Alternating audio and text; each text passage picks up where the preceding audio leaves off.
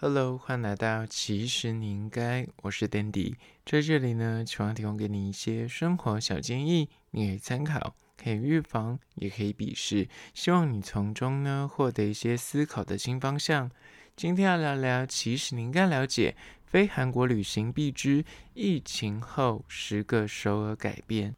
回违四年，终于又踏上了韩国。我上次去韩国已经遥望是之前批货，二零一九年，呃，疫情爆发之前去的最后一次。那这几年到底首尔或是整个韩国的观光业有什么改变呢？今天就来好好聊聊这个差异。但在实际的进入主题之前呢，因为我接下来就是会疲劳轰炸大家，不断的介绍跟韩国当地有关的吃喝跟景点，所以今天不免。俗的还是要介绍一间餐厅。今天介绍的餐厅叫做 Shake Shop。这间素食店呢，其实不是韩国当地的店家，而是纽约来的素食店。它非常的有名，其实在日本跟韩国都有。那我每次之前去东大门批货的。第一餐就是一定会吃 Shake Shack，因为它就真的很好吃，它的牛肉或是它的炸鸡肉都非常的推，不管你去点任何一道菜，你都不会失望。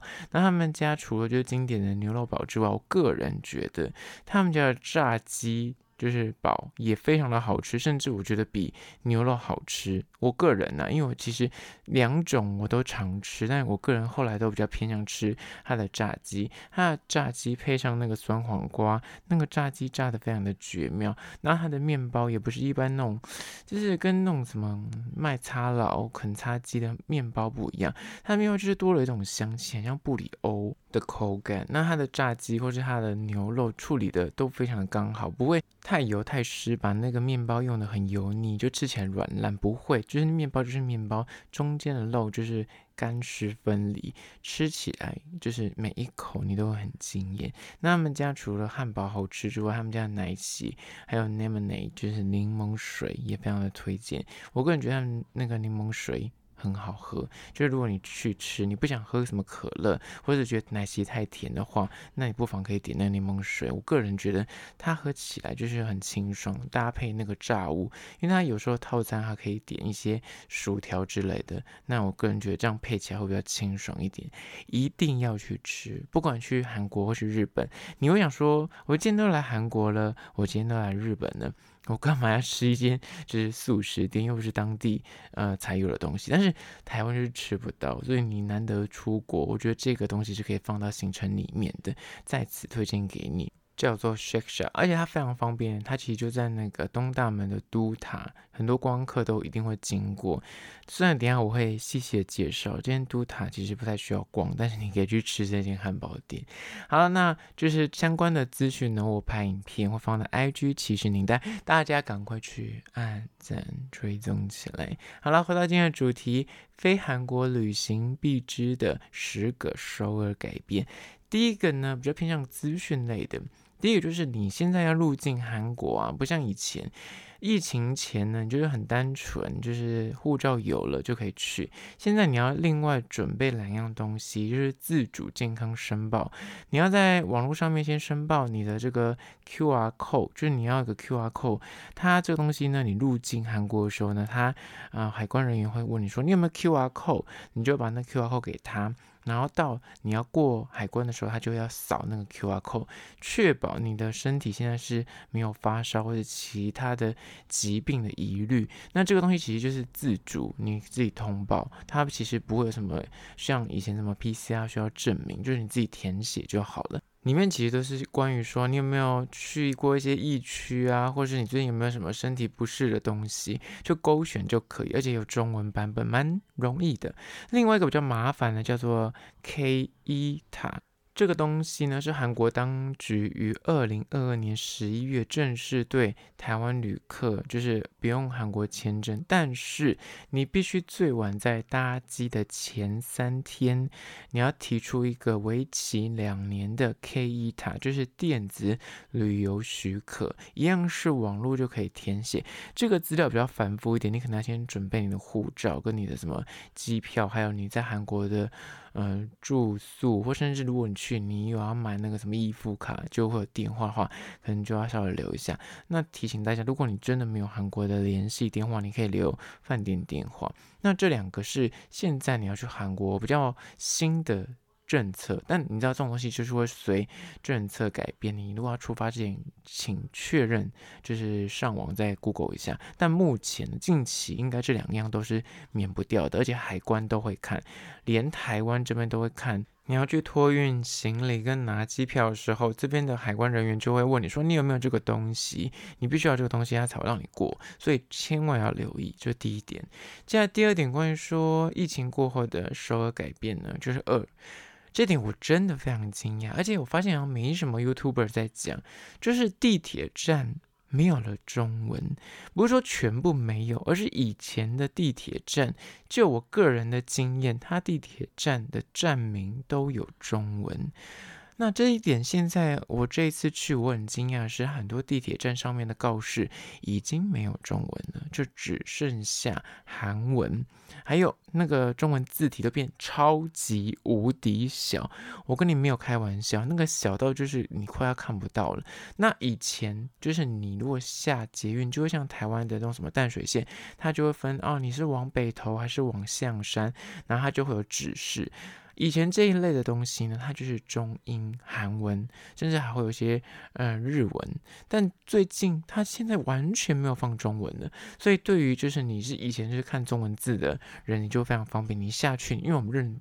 中文字很快速，你就知道哦，下一站，比方说我要去明洞，你就可以快速看到明洞在哪里。但因为现在没有任何的中文字的状况，你就得要去想说，哎，明洞的韩文是。长怎么样？那好，那如果你看不懂韩文，你只要看懂英文，你还去想说，哎，明洞的英文拼音是怎么样？找起来就会费力很多，比起以前来说就会比较加拉，这一点是蛮大的差别。再就是疫情前，因为我我连续批货三年，所以我每一个月都会去韩国。但疫情过后，我第一次踏上韩国之后，我发现真的每一间店家改变最大的就是，以前你到任何一间，我真的是说。任何一间便利商店，只要在观光区，什么明洞、弘大、东大门，一定会配一个中国店员。因为那个时候他们的，呃，就是可能去那边游学打工，或者是工读生也好，去那边生活的人很多，所以一定会有一个中国店员。因为可能他们那边的市场太大，太多游客。所以店家要退税这件事情就很麻烦。如果是本地的店员，他可能不善英文，就是会鸡同鸭讲，所以他们干脆索性就是会聘请中国的店员。所以真的是所到之处，每个店都有一个中国店员。在那三年，真的是满满的中国店员。但这次去，完全就是消失，大概只剩十分之一。你看很多店家，就是全部都是。本地的店员，除非是那种真的很大的店，百货公司，或是像明洞的那种大的药妆店，否则如果你去比较偏一点的地铁站，或是一般的呃观光地，它可能比较不是那种很热门的点，现在都是不会讲中文喽，所以你现在就得要用韩文沟通，或是用英文沟通。那接下来一步就是英文沟通能力，我觉得也稍微的退步，因为我觉得经历这三年可能没什么观光客，所以这些店员现在变得就是比较少去应对，就是国外的观光游客，不管是中国也好，台湾或是各个欧美国家，所以很多年轻的店员他们其实真的，你跟他用英文讲，他们就是一问三不知，他们就会等，或是有听没有懂，然后就会叫另外一个店员比较能够讲英文的人来，而且最有趣的是，我发现连很多的餐厅，它是干脆就是没有任何的英文菜单跟中文的 menu。以前可能为了接收一些国外的观光客，他们至少会有英文 menu。所以对于你不会韩文的人来说，你就看英文 menu，还是可以猜得到它就是是什么东西。但我这一次去好几间店都是比较那种真的是当地人会去吃的。他们除了就是没有中文或是英文、日文 menu 之外呢，他连图片都没有。那你用 Google 翻译，我跟你讲，真的是一翻你根本不知道他在讲什么，真的是用猜的，虽然我会韩文的拼音，但我真的没有在背单词，所以我只能用念的去猜它到底是什么东西。但有些东西真的是你看不懂是看不懂，没有办法。所以大家可能要注意，如果你要去一些比较特别的店家或是当地呃人会去的吃的餐厅的话，它就真的会没有中文，也没有英文美女。那有店员会讲英文，但你也要保证你自己的英文能力跟他的英文能力是能够对上的，因为有时候他们的英文你可能听不懂，因为可能会有一些口音。或是他们其实用的字汇不是你一般会用到，像你举例你点餐的时候，他讲一些什么牛的的大肠或小肠，或是他有些特殊韩国的一些菜肴的名字，它是翻成英文没错，但你听完之后你也不知道他在讲什么，所以这可能就是小小的改变。那讲到这里，另外一个小岔的故事，就是我一到韩国就发生了一个悲剧的事情，我这一次有带笔电去。下飞机的时候呢，我就非常的兴奋，结果就把笔电，因为我真的之前从来不会带笔电，但这一次就是因为要用一些工作上的事，所以带笔电去，它就放在飞机前面那个呕吐袋或是那个免税商品。杂志的那个空间，我就放在里面，然后我就下飞机了，然后我就出了海关，才发现说，哎，我的笔电呢？我的笔电不见了，因为我笔电放在飞机上。此时我就赶快想说，我，哎，我没有办法再入关，因为我已经出关了，已经走出那个海关，所以我只能够，呃，就去领完行李之后就先出关。那我说。反正这边是机场，我总可以找到一个能够沟通的，不管是会中文也好，或是我可以找到一个英文很流利的人，我就是可以告诉他说，不好意思，我刚出来，我的飞机还热腾腾的，就是还停在飞机棚，我请问一下，我的东西掉在上面，我该如何是好呢？所以呢，我就下来之后就问了询问处，询问处我就跟他说，不好意思，我的那个笔电放在飞机上。然后那个人就是基本上英文已经已经快听不懂了。那因为笔电跟那个简单单词他还听得懂，但他就给我一组号码，跟叫我去个楼层一个办公室。那我想说好，因为那个号码是韩国当地的电话，所以我的手机是只有买就是国际的。网络吃到饱，所以没有办法拨打电话，所以我就只能够到那个办公室。到那办公室，发现说 OK，它是华航的办公室，但里面空无一人，整个上锁。那这时候我就找到另外一个服务台，想说，那我问一下，说这个状况该如何解决？他又拨了电话，告诉我说没有，你就是打这个电话，上面有个电话，或是到这个办公室，他才能够帮你解决。那这时候我已经想说，完蛋了，那办公室没人。那我现在问这边所的，呃，就是询问台都告诉我说，我只能够在这个办公室或是打这个电话。那因为我就是在这办公室等了很久，那就找拦一个就是像是空姐的人吧，不知道是哪个国籍的空姐，但他会讲韩文。我就跟他讲说我，我我遇到这个问题，用英文跟他说，他就帮我打这个电话。打这电话同时，我就站在那个华航的办公室外面，他门是上锁，那里面是暗的。然后他打这个电话，就发现哎，那个电话就在办公室里面，我们两个就听到那个声音在里面。然后他就笑笑跟我说，OK，他没办法，因为那个 没有人接电话。所以我说完蛋了，我就立刻。打电话，请在台湾的朋友帮我拨打台湾的华航客服，说这个状况该怎么办。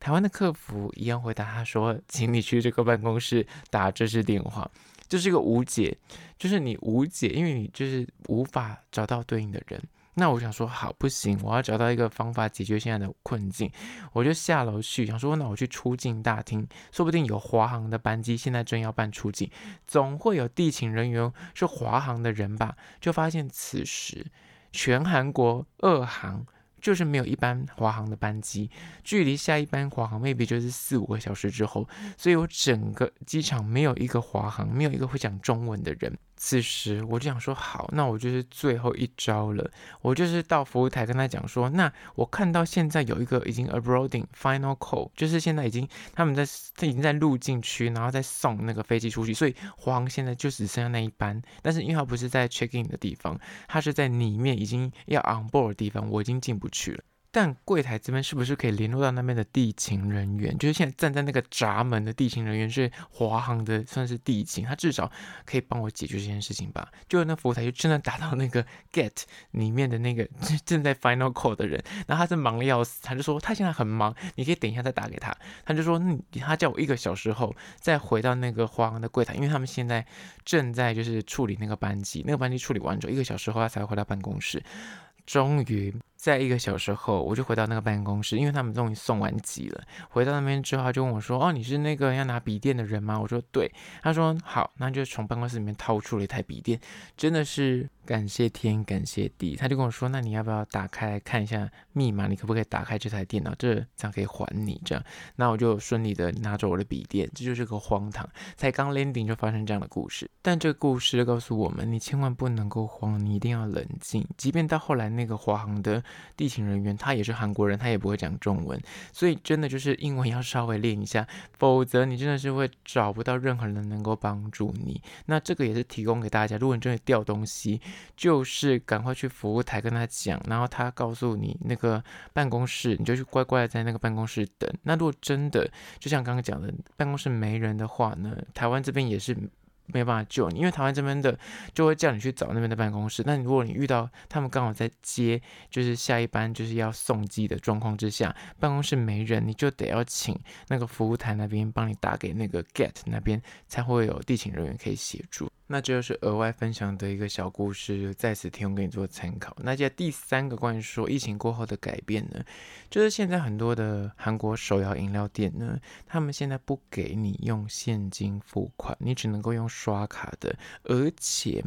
他们现在都是用机器点餐，就是他们有个类似面板的。装置像是现在麦当劳，你可以自动点餐的那个东西，但那个东西有了之后呢，我跟你讲，店员完全就不太理人了。他们因为太忙了，你在那边看呃啊你要 say 什么这些，他就不会理你哦，他就完全无视你，你得要用那个机器点，然后你还得用刷卡的，他不收现金。这点可能就是大家去要注意一下，因为他们现在真的是强调都是用装置点。当然还是有些店是可以，就是人工点。那他如果英文不好的话，他真的会装没听到。所以这一点真的大家要注意。而且我是在宏大发现，现在有些店家是这样子。所以后来我想说，好就算了，就自己点。但有些装置好像没有英文哦，所以大家可能要稍微留意一下。当然有图片呢、那除了这个之外呢，部分的店家没有 test free，所以。没有办法退税，虽然这一点应该是疫情前也会有，但我发现有一些店蛮意外，是它算是比较大的品牌，也是不给退税。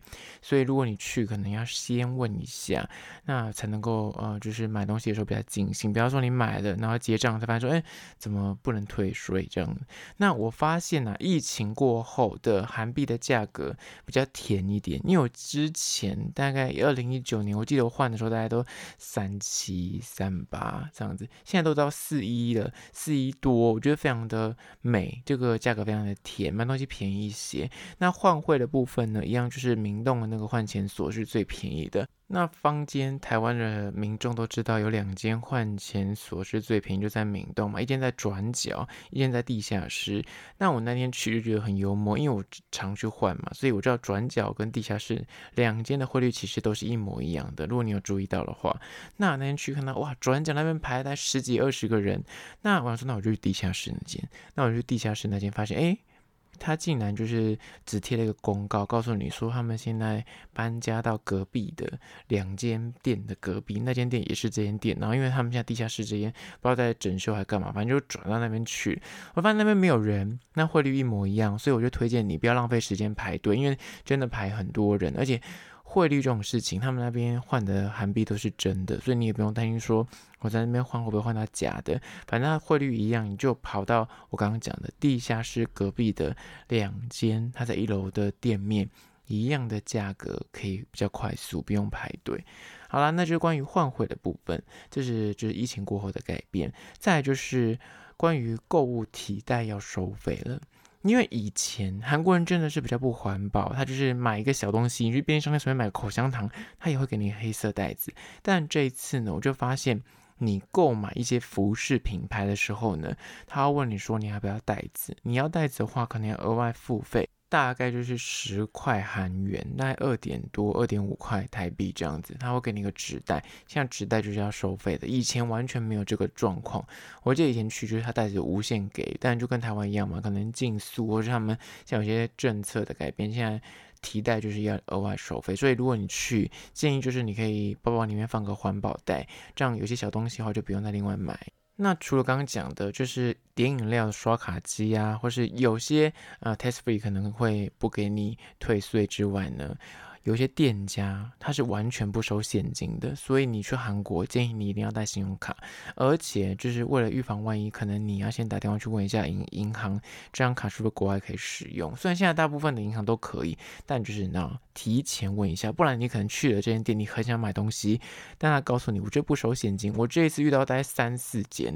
他真的就是告诉你不收现金，你只能够刷卡，而且他那个金额都还蛮大的，所以如果用。换钱的方法，你可能可以得到比较甜的价格，但你只能用刷卡的，就提供给大家做参考。现在第四个关于说疫情过后的改变呢，就是。戴口罩这件事情，我在二零一九年之前去都是不用戴口罩嘛。那这一次去，当然就是因为疫情过后，大家还是会惊惊啊。尤其台湾人现在出国，你还是会怕说啊，即便现在疫情趋缓的，所以你还是怕说感冒嘛。那天气又冷，就会戴口罩。但你就发现说，哎，现在连地铁，就是韩国地铁，他们其实也可以不用戴，他们就基本上全部解禁，要不要戴随便你，随便是你可以自己选择，你不戴他们也不会要求怎么样。但我看就是路上啦，跟在地铁上或是密闭空间里。面戴的都是一半一半，基本上韩国人现在就是只有一些老年人或是一些年轻人可能就觉得，哎，这是造型，那就会戴。但基本上很多人都已经不戴了，所以你就可以自己选择。只是说出门在外，可能你还是有点担心的话，就是戴着吧。那他们其实不会要求了，这点是比较不一样的地方，就是第四点。接下第五点，关于说疫情过后是不是大家说商圈可能会消失或没落？像我之前出发之前做功课，大家都说，哎，明洞倒一片啊。像一两年前，大家都说明洞整个都是荒凉啊，或是说什么宏大什么很多店家都没人啊，什么之类的。但我这一次实际去呢，我就发现说，哎，我跟你讲，明洞完全恢复过往的荣景。虽然有些店家的确倒了，像以前我很喜欢吃的一些叫古宫。韩国的拌饭，这次去发现说，哎，它已经没有营业了。就是有些店还是有一些变动啊，但基本上你看那个人潮已经回笼了，店家入住率也是慢慢的回来。弘大也是，弘大也超热闹。我觉得现在所有的人都挤向弘大，明洞就是一样是观光客比较多，但弘大是他们当地的大学生或当地人也会去逛，而且也变得很多文创啊、文青的店都往那边走。那除了刚刚讲这两个。明洞宏大重回荣耀之外呢，另外就是要跟大家分享，新沙洞真的变成一片空城，有够可怕。那个大家以前最爱逛的新沙洞一条街，整条街空荡荡，两排都出租，都是空的，完全可以不用去了。我只能这样讲。虽然它的巷子里面有些小店还是在啦，有些什么啊香氛店，那个之后我有空会再介绍。那今天就是大概讲一些差异。那另外一个看到的差别呢，就是大陆观光客真的不见踪影，大概十个里面只有一组是大陆观光客，其他都是日本啊、台湾啊、香港啊，或是欧美国家也很多。但以前是反过来，以前在九比一，就是九倍的呃大陆人，那一倍的是就是其他全部加起来，那现在就是。大陆光客真的锐减呢，就我以为他们可能已经解禁，那现在已经可以出国，但也没有诶，完全没有。那这一点延续到就是东大门的部分，第六点，东大门就是你知道兵家必争之地，如果你要批货的话，像我之前的工作就是去批货，那边大概也是在一百个里面大概有九十个是中国人，那另外十个就是像台湾啊、香港啊或者其他国家去批货的，真的是百分之九十是中国人。但这一次去，我跟你讲。全部都没有，就中国人还是消失的状况哦，可能就十个里面才一个中国人这样。那大部分呢，就是转为直播带货。但我出发之前，在这一块我有做功课，因为想说以前批货的地方是不是都倒一片，想说疫情过后。那我看到之前的资讯是，的确有几栋是都暂停营业或歇业的状况。那我这一次去看到，哎，状况好转呢，就是基本上已经恢复的九成九。就是有一些店以前看到那个资讯都已经说歇业，但现在又重新复业了。那我看到以前我逛街的地方，基本上都已经有在卖东西，只是有一些物业啦，就是。包装行就是专门在海运啊货运的地方，已经换地方了。那有多开了一栋、两栋的那种新的百货公司，就是对于批客来说，那边真的是完全性的恢复。那整个逛起来的感觉，就是因为中国的批客就是整个大幅的锐减，所以人比较少。但我觉得他们现在变成直播带货，你看到很多就会直接在店家里面直播。那我觉得台湾的批客变成是主力，很意外，是有趣，发现很多店家，尤其是台湾这边的老板，都直接跟他们合作，都直接他们直播卖衣服。那听到很多的台湾口音就很亲切，但整体的店员的态度也好转很多。疫情前，因为批客人很多，所以他们的店员都很厌世。我说的是东大门这边，就是如果你在批货的话，大家都是很忙碌，然后你问的速度要很快，不然他们就会脾气很暴躁。但因为现在可能就是比较比较有空，那这样批客也没那么多，所以他的态度会好转一点，所以整个批的环境呢比较优良了一点，所以这也是小小的改变。现在第七个改变呢，就是。逛街地点的转移，刚刚讲怎么宏大就是还是很热，明东还是很多人，但现在韩国最红的就是首尔部分啊。是圣水洞跟汝矣岛这两个地方，还有汉江镇。汉江镇就是离离太原蛮近的，另外一个站可以走过去。然后像小亭这几个点是比较热门的，年轻人会去逛街的地方。以前你想象中的好逛的，可能有些就是慢慢在复苏中。但是圣水洞跟汝矣岛。真的是必逛。那至于这两个地方，我之后会再详细的介绍。那今天先讲一些就是大的点，就是还有个特别地方，就是他们现在无处不在的街边有一堆的镜子跟装置，就是让你可以自拍。然后每一间咖啡厅都有一个摄影棚，我只能这样讲，就是都有一个摄影棚，那个镜子，那个造景，完美区，让你在那边打卡拍照，拍到爽。然后每间店都非常的会装潢，这个我之后也会细细的跟大家分享。那接下来第八个不同之处呢，就是店家现在很多餐厅，甚至我跟你讲不夸张，服饰店，它都是要排队，排队就算了，你要留韩国的电话号码，就跟台湾这样子，就是你有时候去一些餐厅比较多人，他就会说你要先留电话号码，那到你的号码他会打电话给你，但你现在去韩国，我们又不是用。韩国的电信有那个所谓的号码，所以就是蛮不方便的。除非你你买的那个衣服卡是有韩可以拨打电话的。否则，大部分人都是买网络吃到饱，像我就是这样子。所以，你如果要吃一些餐厅，他告诉你说要留韩国的电话号码，不用担心，不要慌，你就跟他说我没有电话，那他就会给你说好，那他就会帮你自己在那边登记，然后告诉你一个呃，比方说回来多久的时间，比方你一个小时后回来，或是半个小时后回来，那你的号码是几号？那大部分像我们这种观光客，其实你就是为了那个东西去吃了嘛，所以你就会在旁边等。那其实他也可以，反而速度会比较快。他就说：“那你就在那边等。那其实你就是在那边乖乖等他到你，他就会叫你了，因为他知道你没有电话号码。那其实像这一点刚刚讲的，在百货公司里面，我想连那个蓝瓶咖啡都要留电话，因为他真的人太多了。那如果像我在排蓝瓶的时候，他也问我说：你有没有电话号码？我说没有。那他就说：那呃，你要不要在旁边等一下，等个一阵子，然后时间到他就会叫你，那你就乖乖在旁边等就好。所以这一点是蛮好克服的，如果你真的不想要就是买那个有含电话的易付卡的话，就是用这个方法。那这也是比较大的改变。额外的 bonus 加一个小的故事，就是 Eder Eder 呢，它其实就是个服装店，对，没有听错，他要排队。那天我就抽号码牌，他告诉我就是要留韩国电话，我说我没有，他说好，那你一个小时后回来。我傻爆眼，我只不过要进去看服装，我没有一定要买，我只是想进去看。那因为他们现在服饰店，就我刚刚讲的，里面根本就是弄得跟美术馆一样，里面就是有所有的装置艺术，可能有马，一只马，或者一整个大的一层楼高的机器人，在一个服饰店里面，那大家可能进去里面就为了拍那个照片或者试穿衣服，所以他们就限制人流，然后要求你说你进去，他就是一定要一对一的服务人员盯着你，这样他才能够安心之类的吧，反正。就是你一定要在那个时间内去看。那我就想说，服饰店我没有想要花这么多时间在一间店上面。那像这种店，它其实会有分店。那我之后也会跟大家细细的分享。啊，这就关于第八点。第九点呢，就是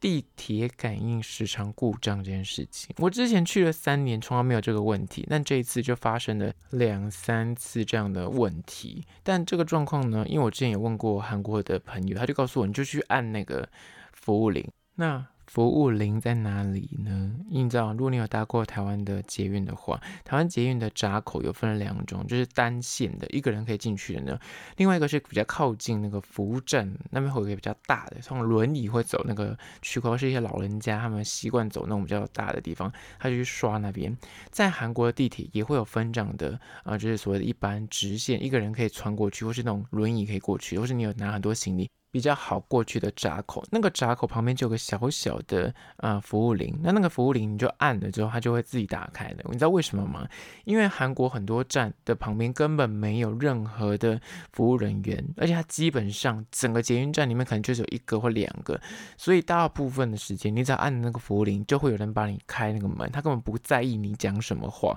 他就直接开给你过，所以你就不要废话，你按了他就开，所以。很多时候你就刷了，就是你怎么刷，他就告诉你错误。但我们先撇除说是没有加值，我说的都是已经排除你里面没有钱的问题，可能就是你刷的时候你可能进站没刷到，但是你要出站他不给你过。那这个状况的话，你在台湾的状况，你一定可以找到服务人员，因为我们台湾这边的闸口一定会配一个服务人员，那或者是站务人员，那他可以帮你解决这件事情。但那边就是很多出口，所以他不一定有服务站就算，就即便是有服务站。里面也是空的，但你不可能这么空等啊，所以你就只要去按那个铃，你按那个铃，它就会立刻开，你就真的就过去，当做没这回事。那此时你心里想说，那完蛋啊，我这个卡是不是我再也没办法搭了？请放心，你就去逛你的街，等到你现在只要坐地铁的时候，你再去刷，它有时候就会好转，它就会好了，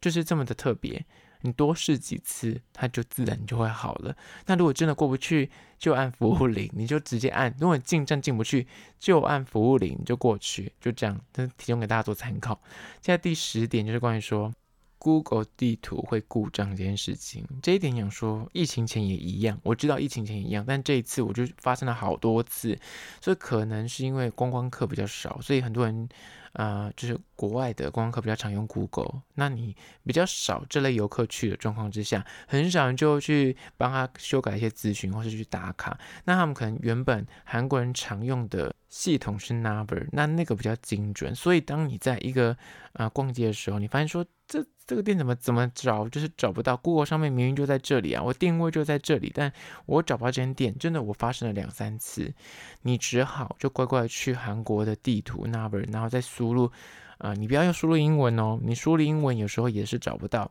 请去找到它的韩文地址，你就去 Google 用啊它的这个英文的名字去 Google 它的韩文地址，找到韩文地址，输入 number 重新的定位，你就发现说，哎，完全在另外一个地方，那这样就可以找到那个正确的路口。再来就是真的找不到你要去的那间店，请你就开口问路人，因为你把那个地址或是把那个名字韩文的名字给路人看，他们如果住附近的话，真的一秒就可以告诉你答案。因为我中间真的遇到好几次，我怎么找就是找不到，但我后来就放弃，就直接问一个路人。那路人可能住附近，或者他其实这个我们去的地方其实都算是有名的，所以你给他看一下名字，他就可以告诉你差在哪里，或是地址在哪里，因为他们会用那个 number 帮你找。所以如果你自己找不到那个地图的话，你就可以问一下路人。我觉得这也是个解决之道。但我不是说大家都伸手牌去问路人，而是说真的万不得已的时候可以用这一招。好啦，今天就是简单分享十点关于说去韩国必知疫情过后的十个首尔观光改变，